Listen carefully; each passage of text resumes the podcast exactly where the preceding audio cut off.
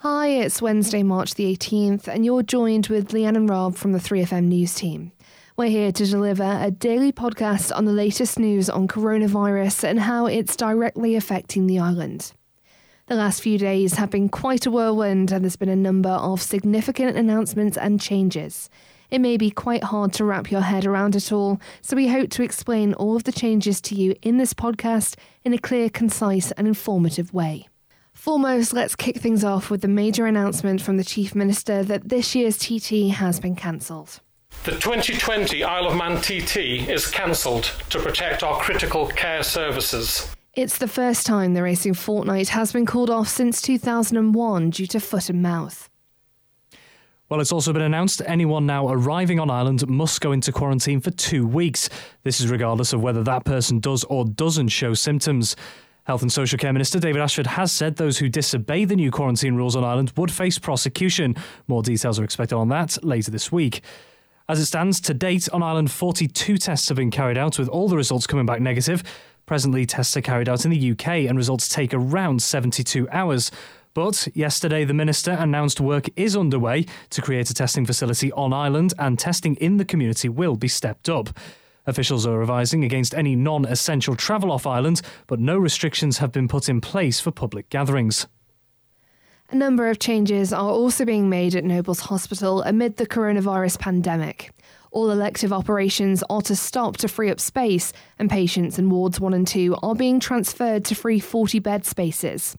Outpatient appointments scheduled to take place in the upcoming weeks will be reviewed, and patients will be contacted to confirm if their appointment will go ahead. The emergency department is also being expanded to provide a separate area to deal with suspected and confirmed COVID 19 cases. Meanwhile, Ramsey Cottage Hospital will become the receiving centre for all patients with minor injuries. Visiting has been severely restricted at Nobles to prevent the potential spread of coronavirus. Only immediate family who do need to visit for critical reasons will be permitted. They'll also need permission from the nurse in charge of the ward before entering.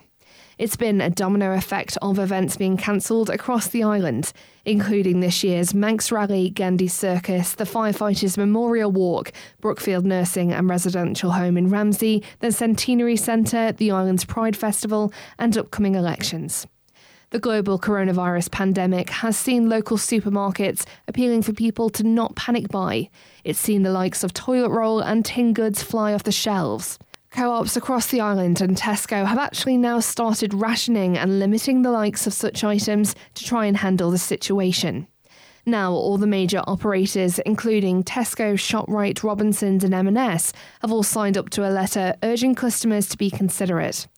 We spoke to Martin Perkins, chairman of the OFT, who offered this advice. I think if people panic buy, it's, it's a bit of an antisocial action, really. Um, and I think the Isle of Man public um, are more altruistic than that. Well, as Leanne mentioned just there, those have been some of the major announcements and situations for the island around coronavirus, but information and measures being taken are being updated all the time. Financial support has also been a key talking point, specifically just what is going to be made available to businesses because, as has already been stressed, the impact the COVID 19 outbreak is going to have on the economy could be huge on island. In fact, we've already seen the effect it's having on markets across the world, including the FTSE 100.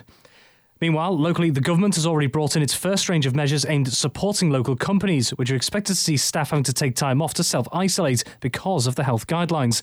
This week, Tynwald approved a scheme which would provide grants of up to £3,000 for businesses in certain industries which would be hit by the effects of the virus, and also a national insurance holiday for employers in certain sectors. Furthermore, a motion from Treasury Minister Alf Cannon was given the green light for a new sick pay compensation programme, which is aimed at helping relieve the financial pressure on firms which are having to offer sick pay to staff who are required to go into quarantine. Mr. Cannon is also, in fact, praising the work of the island's banks for their efforts in supporting companies across Manx shores. During the sitting, the Minister made this call to organisations and residents for the immediate future. Everybody across this island nation, we must do as much as we can to keep people employed and businesses intact. For the next 12 weeks, we must strain every sinew, consider every option, and do our best to keep our economy alive. Of course, businesses and organisations themselves are taking steps of their own to protect their staff and customers. We've already heard that Manx Telecom will have the majority of their 300 or so staff working remotely, but they've insisted their services and products will be continuing as normal. And similar measures are also being taken by fellow telecoms provider Sure. Elsewhere, Isle of Man Transport has responded over concerns the measures to combat the pandemic could have on services across the island. Its officials say all timetables are running as normal. It's also said it's stepping up its cleaning measures on buses, trams, and trains to protect passengers. It's also asking anyone using the services if they can pay by cards to avoid cash handling as much as possible. The island's post office won't be asking for signatures from customers on handheld deliveries under new measures to prevent coronavirus. Meanwhile, there are currently no plans to close schools across the island, but Ballakermeen High School has dropped assemblies as a precaution. We will be providing daily updates, giving you all the latest information on COVID 19 and how it's affecting the island. As always, for all your latest news, visit 3.fm.